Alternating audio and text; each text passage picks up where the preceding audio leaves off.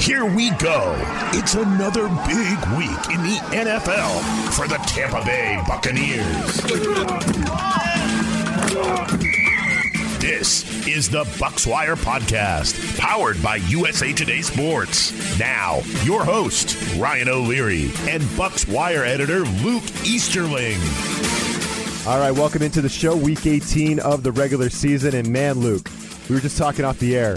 If only we had something to cover this week with the Bucs, right? Is there is there a big story, big headline out there that people can find on Bucs Wire right now if they if they scroll through? Yeah, and I, what did I say? Right, I said the only the only way we're going to talk about Antonio Brown today is if we make sure to spend just as much time talking about all the awesome good stuff that the Bucs did uh, on Sunday, and, and, instead of letting him steal all the headlines again. But let's go let's go ahead and get uh, get the circus out of the way here. Quick reminder: you can find us wherever you get your pods. Just search for the Bucs Wire. Don't forget to hit uh, that subscribe button. We appreciate you. And yes, uh, I, I, think the big story obviously is is the Bucs losing Antonio Brown for the rest of the season, Luke. Not because of an injury, but because he was cut in the middle of a game, which that might be the first time in uh, in NFL history. Now I know he wasn't officially cut; he's still officially on the roster as we talk right now on Wednesday afternoon. But just finish this sentence for me, Luke. Antonio Brown's like half naked exit during the the Jets game on Sunday was exactly how we all expected his career in Tampa Bay to end. Holy crap. Maybe a few variables off here and there, a few details, but Ryan, go back to the very first conversation you and I had about this when they when they made this move last October. And this is exactly what we said, yep. if I'm not mistaken. No, Give or take not. a few words here and there, a few details, but this is what we said. This is what you're signing up for. You are signing up for a, a poten- eh, the the weekly, daily potentiality of this moment right here. And again, that's after the whole suspension for the vaccine thing. That's after punching a Titans player in the face during practice. That's after multiple situations, which could have been the strike, you know, the one strike that Bruce Arians said he was going to get, right? I mean, I'm not, I'm just not surprised, unfortunately. I'm disappointed, frustrated again. You know, it is what it is. But I mean, isn't this exactly what we were all afraid would, would happen? That was good TV. I was watching the Red Zone channel when it happened, and I literally had to rewind it back, Luke, like five times. Was, it was one of those I'm going to have to see that again moments, like AB taking off the pads, doing the cheerleading thing in the end zone, waving to the crowds, deuces heading down the tunnel. That was bizarre, man. That was wild, and only in the NFL can can that happen. And the uh, you know the broadcasters are like, I've never seen anything like that in my life all right, second and ten, you know, and then just move on with the game because we just. I think that's my favorite part. My favorite part is the the juxtapos- the juxtaposed images of the Bucs mounting a, a furious second half comeback down 14 points and a vintage break, you know, Brady comeback in the last seconds while AB is standing on the sidewalk waiting for an Uber. he was literally waiting for an Uber, right? That's, that's in, a, in a game he played in.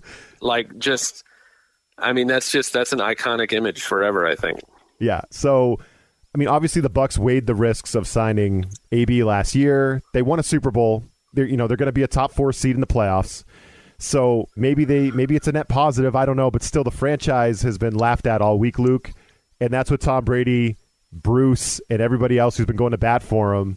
That's what they're getting, right? That's what they're getting this week, and it's hard to feel bad for for those guys for for backing AB uh, through all this because we've seen that he's had trouble since his Steeler days, right? And he, I don't know if he's doing the right things to like really get himself right. I, I, don't know if we're seeing that. We just keep seeing episodes like this where he just continues to like do wild stuff and quit on people. Now Tom Brady and Bruce they have to answer these questions on the last week of the regular season, and that's on them. That's on them for backing him. Yeah, I mean, you, you said it. I, I don't feel bad for them at all. I, I, this is what you signed up for. This is exactly the risk you took and, you know, obviously from a human perspective, I can understand them, you know, the words they said about, you know, hoping that, you know, there's not, you know, bigger issues and that he's, you know, going to be all right and caring about him more as a person than, than as a football player. All of that is true. I, I don't, I don't discount that one bit. It's just like you said, when you, when you attach your franchise and you attach your, your reputation and your word to the fact that this guy is going to, you know, stay out of trouble and, and it plays out exactly how, most of the rest of us assumed that eventually it would. It's just it's not about whether I feel bad or not. It's just I, I, don't understand how, how anybody can be surprised that, that this is how, how it turned out. And and the thing is, moving forward, I don't think how I don't know how anybody could be surprised if he gets another chance to go do it somewhere else. So now the big story here is um, the Bucs have to pivot offensively, right, to some unproven guys because what was once uh, just a a deadly attack with Chris Godwin and Mike Evans and Antonio Brown and Gronk. It's now Mike Evans and Gronk and some combination of Tyler Johnson, Cyril Grayson, who I know you love, Scotty Miller, and Breshad Perriman, right? So that is what we're left with. And will that be enough to survive and advance in the playoffs on offense? That's the question now, Luke. What do you think? Yeah, it is the question, and I think it. I think it absolutely is enough because of two things. Number twelve, and the five guys uh, lined up in front of them. Uh, you've got, in my opinion, maybe the best offensive line in the in the league. They definitely were uh, rewarded as such with three Pro Bowl nods. I feel like Donovan Smith could have gotten another one. Alex Cappa is an alternate. Um, Aaron Stinnie actually just came back to. He got cleared for practice today to come back from injured reserve. He's been out with a knee injury since late November. Um, that that group, um, I think they've given up 21 sacks in 16 games. So, uh, you know that that unit is is huge. And anytime you have number 12 throwing the ball and you are giving him that much time to be able to to pick defenses apart and find the open guy and, and go across his progressions uh, without getting touched, you're going to have a chance no matter who he's throwing to. And we've talked about this before. That some of the guys that that he won Super Bowls with as key parts of their passing game in the past. Um, it shouldn't surprise anybody when he's able to have success with whoever you put in the lineup. So yeah, you've got one future Hall of Famer in Mike Evans. You got one future Hall of Famer in, in Rob Gronkowski. Usually two is enough. two two future Hall of Famers in your offense is enough when you have the goat throwing to them right. and you have an offensive line that keeps you uh, upright. So the rest is gravy. So you've got guys, and again, we've talked about this before. Tyler Johnson is young, but he came up big in multiple moments last year in the playoffs. Scotty Miller, we know what he can do. He's kind of been in the, I don't know if the doghouse is the right word. I don't think he did anything wrong. He just hasn't been given enough opportunities this year. Uh, Breshad Perriman has come up big in, in key moments since his return. And Cyril Grayson Jr. is perhaps the best story on the team right now. I'll never forget being in the locker room the day he uh, arrived in 2019. This was late in the season when uh, when the Bucs had Miller, Evans, and Godwin all had hamstring injuries, and they were I think they were all at that point maybe out for the season or at least out for a few weeks. Uh, and and I was standing there with Cyril Grayson at his locker just after he had arrived, and, and I'm just you know chatting it up with him, and he told me he's like he's like yeah I've been driving for Uber, uh, I've been you know tried some other delivery services. I just got my my sub, substitute teaching license last week uh, and just kind of told my wife like, hey, you know, th- I think this may be it. The phone's really not ringing. Let's talk about you know what would be next for me. Uh, and this is, this is a guy that didn't play college football, by the way. He was a sprinter at LSU. He didn't play football. He just showed up at the pro day and was like, hey, I can play. And they were like, oh my gosh. Um, so, I mean, just a phenomenal story, phenomenal guy. I really enjoyed that conversation and getting to know his journey at that time. And, you know, the Bucs called him in 2019. He showed up. He made some plays for them. Obviously, made enough of an impression that he's stuck around. He's been on the practice squad. Bruce has talked about it all week about you know him being on the scout team and and you know making plays against their starters no matter the the playbook that he's running for some other team you know so he has put the work in and clearly earned Tom Brady's trust to the point where again you can talk about that game winning touchdown. And that's obviously the one everybody's going to remember. I'm going to go back to the drive before that when he made that catch on 3rd and 20 when the bucs were deep in their territory. If he doesn't if they don't convert that they're punting the ball from deep in their own territory they're still down and it gives the Jets more than enough time to, to run more time off the clock and, and stay ahead by a touchdown. And they don't even go down and get get points to to make it to where they that that touchdown wins it at the end. So he made multiple plays on that. He had another catch on that on that final drive as well. I mean, that's the guy right now. He's he's the one guy who is stepping up and saying, you know, I'm going to make plays in key moments. Go back to the week before. He averaged 27 yards a catch, I think, against the Panthers, and the week before that as yeah, well. So, yeah. I mean, he's again, clearly got Brady's trust, and that's really all that matters. He can block. He, he's trusted in the running game. I think he becomes that number two guy. And and why not? He's paid his dues. The work ethic has has clearly set a, an example, and Brady's rewarding him by going to him in, in key moments, and he's delivering. That's interesting that he was a uh, track star because you you got the sense at the end there when Brady was just like yo man F it. You just just run. Just run. Go to go to the end zone. I'm gonna hit you. Yeah. you know, that's probably I mean, what it was. that was the one enduring image from that drive was you got two minutes no timeouts. You're at, the, you're at your own seven. They didn't complete a pass and get out of bounds the whole drive. Yeah. They did not stop the clock on a completed pass the whole drive. So it's Great not point. like Brady had a breather and there were two or three moments where after a, either a short completion that didn't even get a first down or after one that you know they got tackled before they got out of bounds, where you would see maybe even the receiver panicking and getting the ball back, and oh my god, we got to set it, and then the camera would pan to Brady, and he's literally like making the the no huddle gestures, like looking at the Yep. receiver, like holding up like a circle. He looked like he was like asking for for water from the waiter. Like he's just like, "Excuse me, when you get a moment." Just like the coolest, calmest. So in Clock's control. running. You know Yep. you have no timeouts, and he's just sort of, "Yep, okay, we're gonna do a circle. We're gonna do cheeseburger on this side. We're gonna do this and go." And he makes a catch, and then he turns around, does it again, does it again, and then delivers an absolute rocket uh, to Grayson for the touchdown there with 15 seconds left. And then we finally got a smile out of him. He turns around at, at, Byron Leftwich and gives him the, the little point and the smile. I mean, that's vintage Brady, man. I don't know what else anybody could want, and I don't know what else Jets fans expected. Come on, what, what you've Nothing seen else. this story a million times. You knew exactly how that was going to end if you were a Jets fan. Oh, as soon as they kept the offense out there, I think Jets fans knew what was going to happen. They're, what we're gonna, we're a, gonna what a this. stop by the defense, That was great. right? That was great. Joe Tryon. I mean, terrible, terrible call. Like stupid, stupid decision by them to, to not kick the field goal. And if you're going to go for it, Yeah. a two and a half yard quarterback sneak from your rookie against that defensive line, go good. Good luck. Yeah. Um, but yeah, just just again, complimentary football. Your defense makes the play, gives it back to you. Offense rewards them with a great drive, and you win the game. Yeah, I was going to say the same thing um, when you were talking about Brady. It's just like his control is in that situation is unlike anyone else. It just he is so calm, and as a fan, you're like freaking out. You're like, oh my god, there's 18 seconds, Tom. There's 17 seconds, and he's not ru- like every other quarterback's rushing up to spike it, and he's calling Yeah. plays. And again, you need a touchdown, not a field goal. Yeah, it's just so different. But you mentioned the defense, and uh, we definitely didn't see it in spades against the Jets, right? Like 24 points, 374 total yards allowed, 150 rushing yards. Like that's I don't care who the Bucs had on the field. That's too much against the uh, Jets um, in Week Yeah, 17. Like we want them to be better. Um, I think they can flip a switch. We've seen them do it. I think they can flip a switch.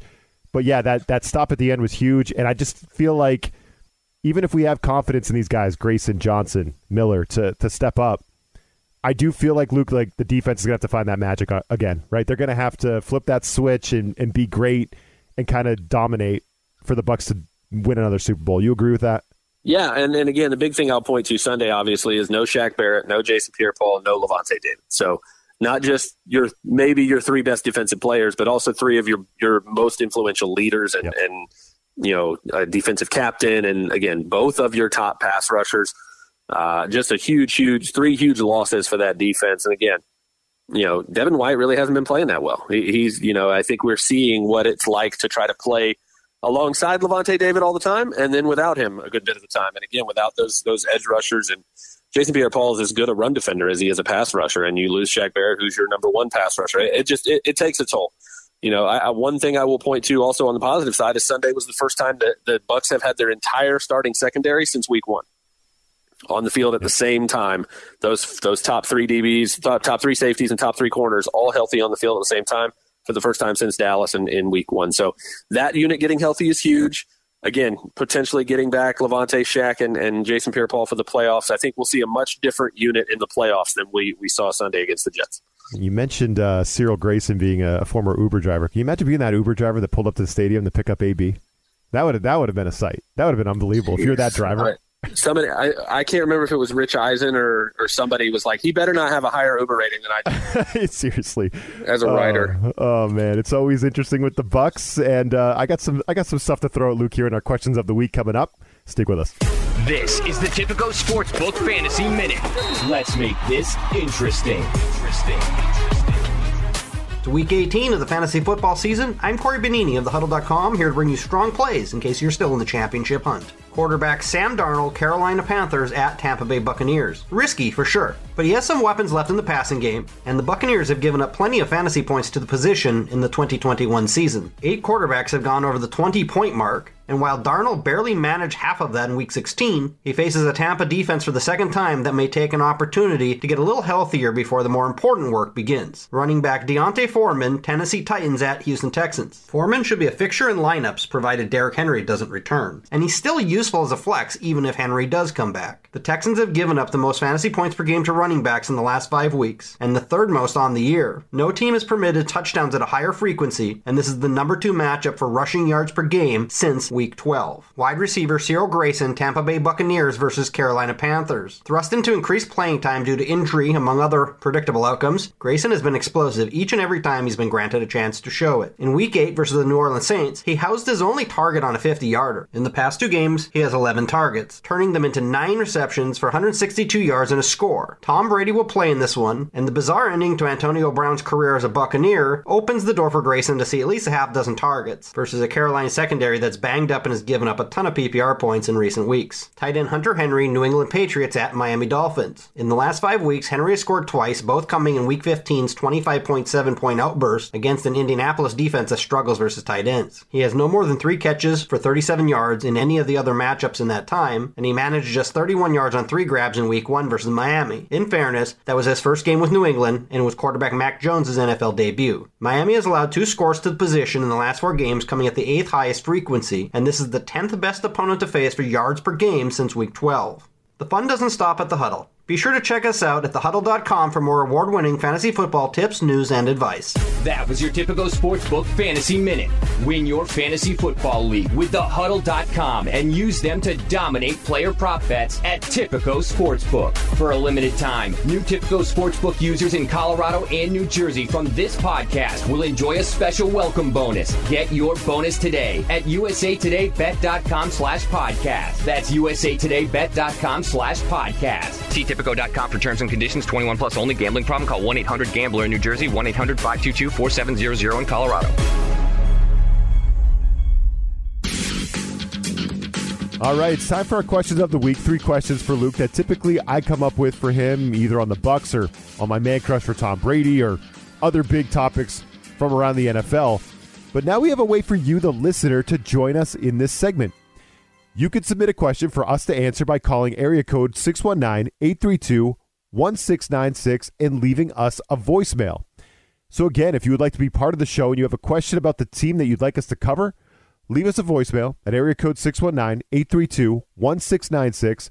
We'll pick some questions each week to play over the air and give you our takes.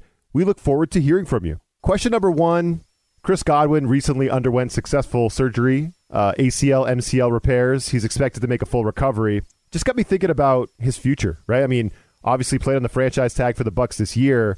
How do you see this playing out for Godwin in the offseason? Should the Bucs risk letting him walk? You know, they could let him test the market, I guess, if they think he's coming back from an injury, but they could also just say, screw that, we can't let this guy go and, and work on a new contract. What's up with Godwin's future, you think? I would have extended him the day after the injury. And I said, I'm pretty sure I said that on Twitter. Actually, Okay. like, go, do it now. I don't Yep. care. And, and again, part of, part of it is because we're seeing these guys come back from these injuries, not just you know quick more quickly, but and still playing at an extremely high level. Look what happened to Joe Burrow this this season after the season-ending injury last year. Look at Cam Akers. Cam Akers is about to play this week. He tore his Achilles in July, I think it was. That's wild. That's insane, man. I mean, just, you know, hats off to the medical community for their technological advances and their expertise, right? Getting these guys back to the point where they can play so quickly and, and maintain that high level of play. But assuming he's able to make a full recovery, I mean, he doesn't even turn 26 until next month. So you're talking about a guy who's who's 26 going into to next season. He played on the franchise tag this year, and he's one of the most complete wide receivers in the league. He does everything at a high level. Can you find somebody who's faster than he is? Probably. Can you find somebody who runs sharper routes? Probably. You find somebody bigger. You know, you can do all those things. I don't think you can find a guy who can do everything that he does at the level he does as a as a total package. Maybe Davante Adams. And I think even that's kind of iffy because I think Chris Godwin is such a punishing blocker. I think that element of his game elevates him to a different level over over a guy like Adams. But if you want certain things from certain guys, you can find them. But I don't think you find the total package like you find with Godwin. And and because of that, it's because of his skill set that he is so vital to this offense because the offense, in terms of the passing game in particular, is built around what he can do. Definitely. Because he plays that Larry Fitzgerald slot position from Bruce Arians' offense where he moves around. He is the the stir that straws the drink, right? And and because he's so tough, he can block. He works really well in the slot because it doesn't give things away. You can run out of passing formations with him because you don't lose anything. He blocks like a tight end does, so you're not giving anything away, and you can move him all around the formation. I, I just feel like what he does for this offense, how valuable he is. He's still young. He's proven he can play at a high level. The Bucs are going to play Sunday it'll be what three games without him or two games without him, and he'll still end the year as the team leader in receptions and receiving yards. Um, so I mean, he's clearly so important to this team. Again, AB's gone now for next year. Who knows what's going to happen behind them? They're going to have Evans, obviously, but they need him. They they need him to run this offense the way it's meant to be run, and I don't care how much it costs. I know they're going to have some important free agents elsewhere. They're going to have to re-sign Carlton Davis. His deal is up. Their top corner, Ryan Jensen, Alex Cappa, two of those offensive linemen uh, from that unit we spoke about earlier. Their contracts are up. They're going to have some tough decisions to make, but I think the first one, it, it's like it's like last year. We talked about some of the guys that were leaving, some of the guys they needed to to, to keep. They kept them all. But who was the, the most important one? It was Shaq Barrett, right? There was still a, a number one guy. We have to make sure we keep this guy because of his age and his impact in his particular role. Chris Godwin is that guy this year. And again, similar to Barrett, they played him on the franchise tag. Then they rewarded him with the four year deal. I think that's what happens this year. We had Godwin on the on the franchise tag this year. I think he gets his four or five year deal, uh, and he's going to get paid like he deserves. I'm I'm all for that. I just think also I also want to mention also want to mention the salary cap is finally going back up where it more closer to where it belongs, so that will help out a lot. Yeah, the cap is, was not a problem anyway, but yeah, now that can't be an excuse for them. Yeah, I I, I don't hope they don't do anything weird, nickeling and diming with the injury. I just hope they extend him because that's you can't. No, I, I agree with I you. think you can't lose. If the guy. Bucs have told us anything about the way their front office works, they're not that dumb. Yep. They they know better. Okay, so you said something in your uh, commentary there there that is like a perfect segue into this question number two. Uh, Terrell Owens. Now, some people listening to this might be like, "Who?" All right, so Terrell Owens, he's a 48 year old Hall of Fame wide receiver. Um, said on his podcast that he could replace AB right now in the Bucs lineup and help them win another Super Bowl. Luke, that seems a little far fetched because To last played in like 2010, right? You were telling me it's been over a decade, and yes, it has, like 2010.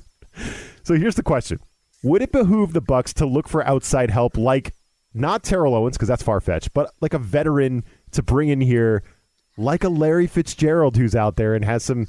Obviously, he's played with Bruce Arians and another guy, Dez Bryant. Like buy or sell a move like that versus sticking with your young guys, just going with them? I mean, particularly with Larry Fitzgerald, my heart says buy just because I love Larry Fitzgerald. Me too. Uh, I would just don't love you to feel see like him. him and Brady would be a nice little. Tandem? I think it'd be really, really fun, and, and I'd I'd honestly just like to be able to have a Bucs Larry Fitzgerald jersey. I think that would be fun. Good compliment Um, to Mike Evans too, the way he plays. Right, Oh, right. I, and again, because he played that role in this offense, it wouldn't that that's the only one that makes any kind of sense to me. Now, Bruce told us today, this is Wednesday, that they're not interested in any outside help whatsoever, and I, I understand why that is.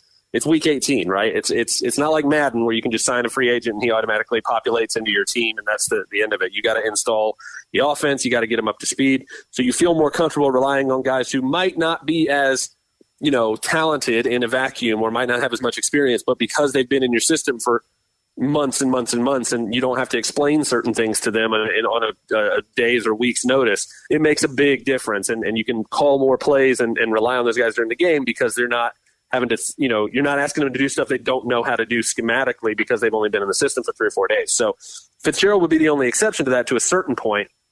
But even like that's that's just on paper, right? You're putting him in an offense where a bunch of guys he's never played with, a quarterback he hasn't played with. It's going to take time to develop that, and it, it's too late in the season to make that move.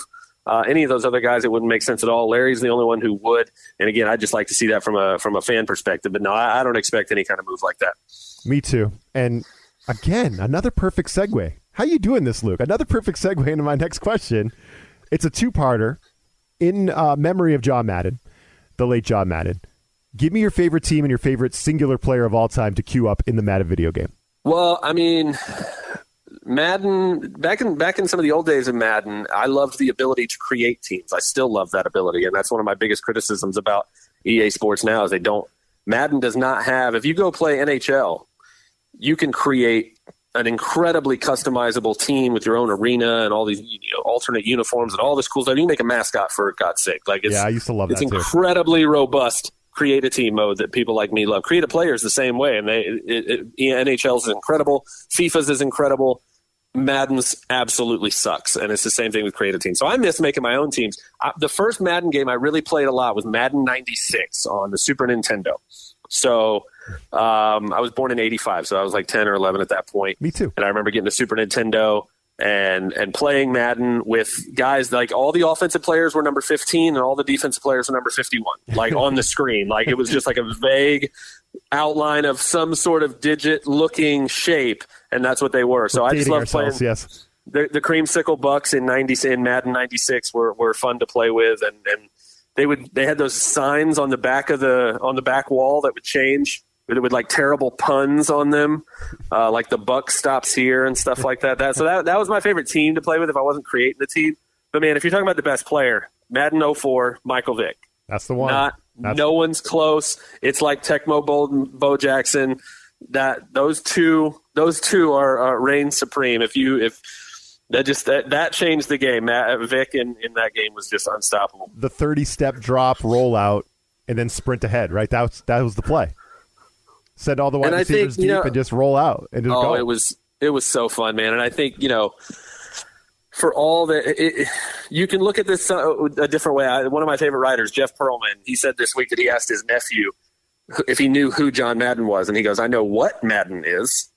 And like you can look at that two ways, right? You can look at it and be like, "Oh my God, kids these days like they don't understand." But I look at I try to look at it from the positive. Like look at the at the the level of impact that John Madden has had in so many different ways on the game of football and how it is consumed and how it is loved and cherished by by the fans and, and by the, anyone who loves this sport. And from being a coach and taking all of that knowledge and success that he had as a Super Bowl Hall of Fame coach into the booth and becoming such an incredible Hall of Fame commentator as well, and the work he put in behind the scenes and, and what he would put on the screen for everybody to, to learn and enjoy the game. And then to understand how video games could take that knowledge to another level with the general public and maybe even just the casual NFL fan and and treat the the, the, the average NFL fan like they were not stupid, right? Like yeah, he, everybody he would could love explain to, it in a way that we could understand. That was the yeah, was the and, and it was such an like the video game thing took it to a completely different level, and yes, it became to the point where Pete, you know, a generation of kids knows Madden more for as being a now uh, you know a video game object than an actual uh, person that lent his name to that game. But to me, I think that makes John Madden smile. I, I think if if we were to ask him that, he would be happy to know that that continued to have an impact well beyond himself and just continued to represent something that brings so much joy to, to football fans and, and another generation. And I think it's, I don't think it's ever going to end. I think it's going to continue to go when people play Madden 20 years from now, whatever it looks like, virtual reality, you know, simulator, whatever.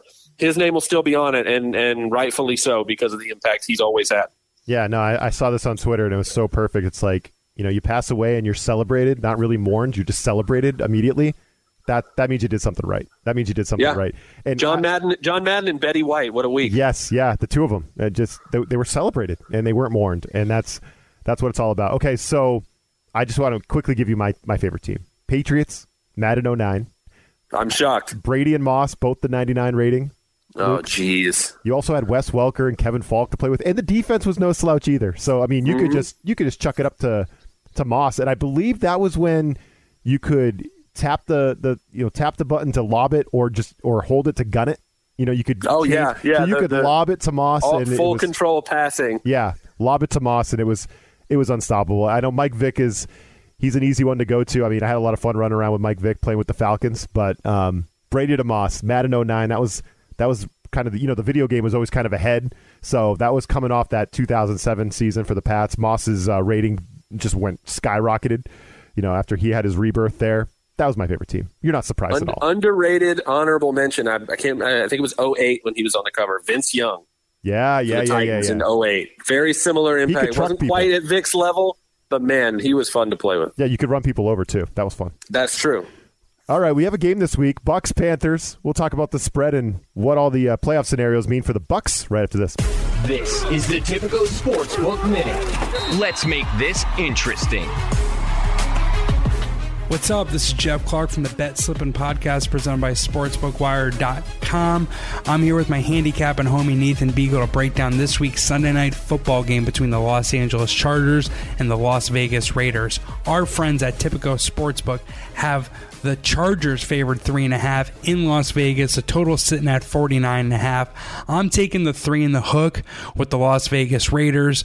The Raiders are six and four against the spread as an underdog. The Chargers are four and six against the spread as a favorite. The Raiders may be getting tight end Darren Waller back. back, and I have this game as a pick 'em. So you give me the extra three and a half points with the home underdog and a must win. I'll take the Raiders.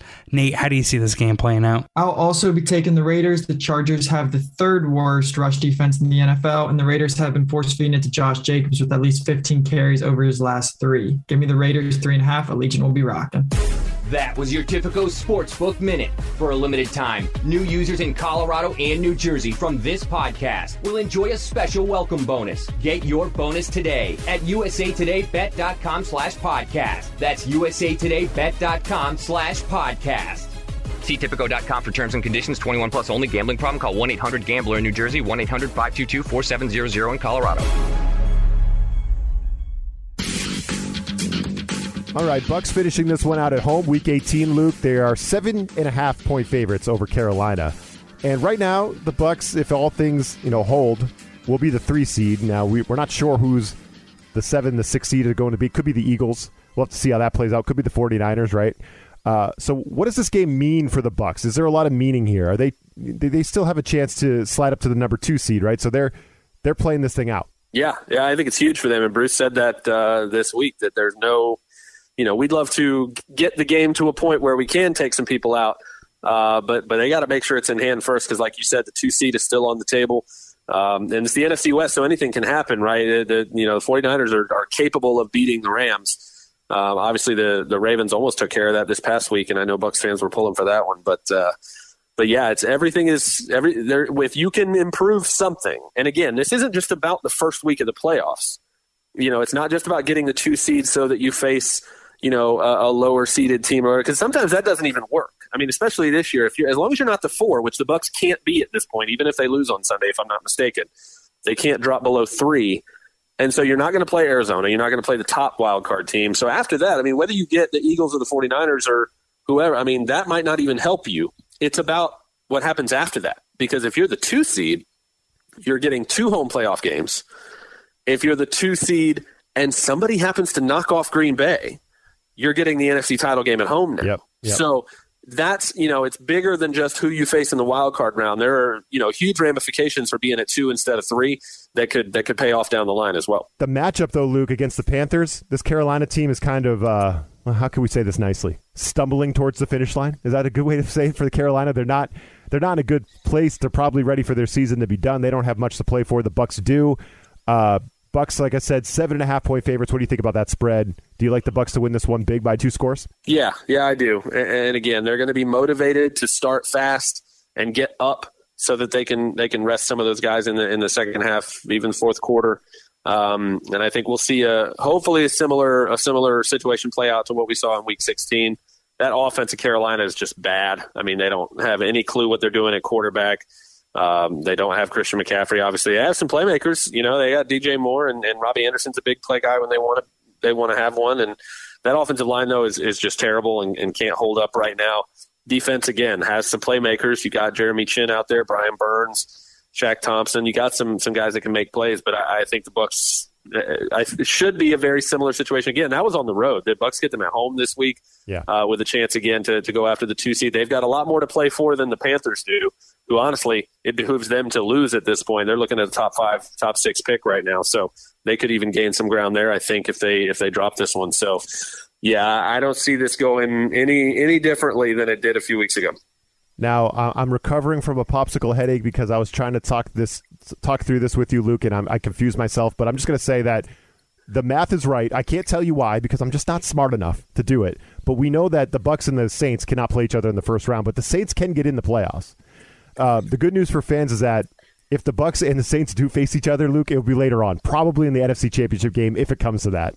So and it would be in Tampa, and it would be in Tampa Bay. So yeah, the Saints are going to have to pull off some road warrior stuff like the Bucs did last year to get in to to get there. So fans that are you know scared of the Saints, and I can't help myself, I am too when the Bucs play the Saints because yeah, how could you, how could you not? Weird things happen. We know that's not coming in round one.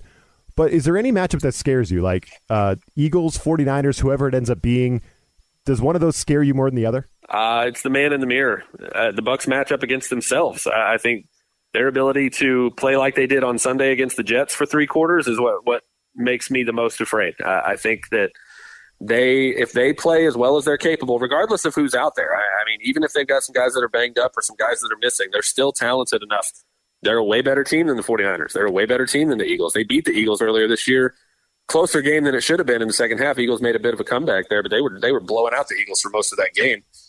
Um, you know, the 49ers obviously have some talented guys, but that quarterback play, I think, is is going to continue to hold them back. And again, these games are going to be in Tampa until they get to Green Bay. So, no, I, I think that you know any of those teams are equally capable of getting blown out by the Bucs, and they're equally capable of beating the Bucs if the Bucs play down to their competition and commit penalties and commit turnovers and don't tackle well and can't get after the passer and, and don't play as well as they're capable of. They're any of those teams can beat them even in Tampa if they do that. And and so they're just gonna have to come to come to play and, and make sure they don't beat themselves.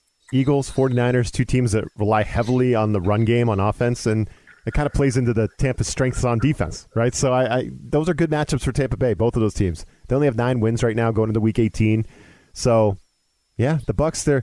It feels like they're down, but they could still have a run in them, right? They could. yeah, and, and again, one of the things that's on the line this week uh, in terms of importance is the Bucs have never won 13 games in a regular season. They went 12 and four in 02 when they won the Super Bowl. That was the best season they've ever had. They went 11 and 5 last year, obviously before they made the run as a wild card team. But if they win Sunday, they'll win. They'll win 13 games for the first time ever. Well, they're cheating though. They have the extra game this year, Luke. You know, I mean, it is. It is what it cheat, is. Man. Got the cheat code. Got the cheat code. But no, it's all good. Uh, week 18, can you believe it? We're done with the regular season after this weekend, and we're back talking playoffs. I'm here for it, man. I'm ready to see the matchup, and I'm ready to get into it. It's going to be a lot of fun. I, I don't know what this is like. I don't know what to do with my hands. Two two years in a row with with uh, playoff Bucs football. This time we get some home games. It's going to be beautiful. Yeah, you haven't known what to do with yourself since Brady arrived. Come on, what are you gonna what, what are you talking about over here? So I mean, at this point, well, I'm a I'm a Bucs, Lightning, Atlanta Braves fan, so I'm running out of rings. Yeah, uh, running out of yeah. fingers. It's been a good run for you. It definitely has. It definitely has. So. All right, for Luke, I'm Ryan O'Leary. We appreciate you hanging on this long. Enjoy some football this weekend. We'll be back next week to talk playoffs. Looking forward to it. Catch you then. This USA Today Sports Podcast has been presented by USA Today's Sports Media Group and is available in your favorite podcast store. Make sure to subscribe for weekly updates, the latest fantasy picks from Cory Bonini, and the Huddle Podcast, Inside the Weekly Line, with Sportsbook Wire's Jeff Clark and Eston McLaren, and the Bet Slippin' Podcast. We'll see you again next week.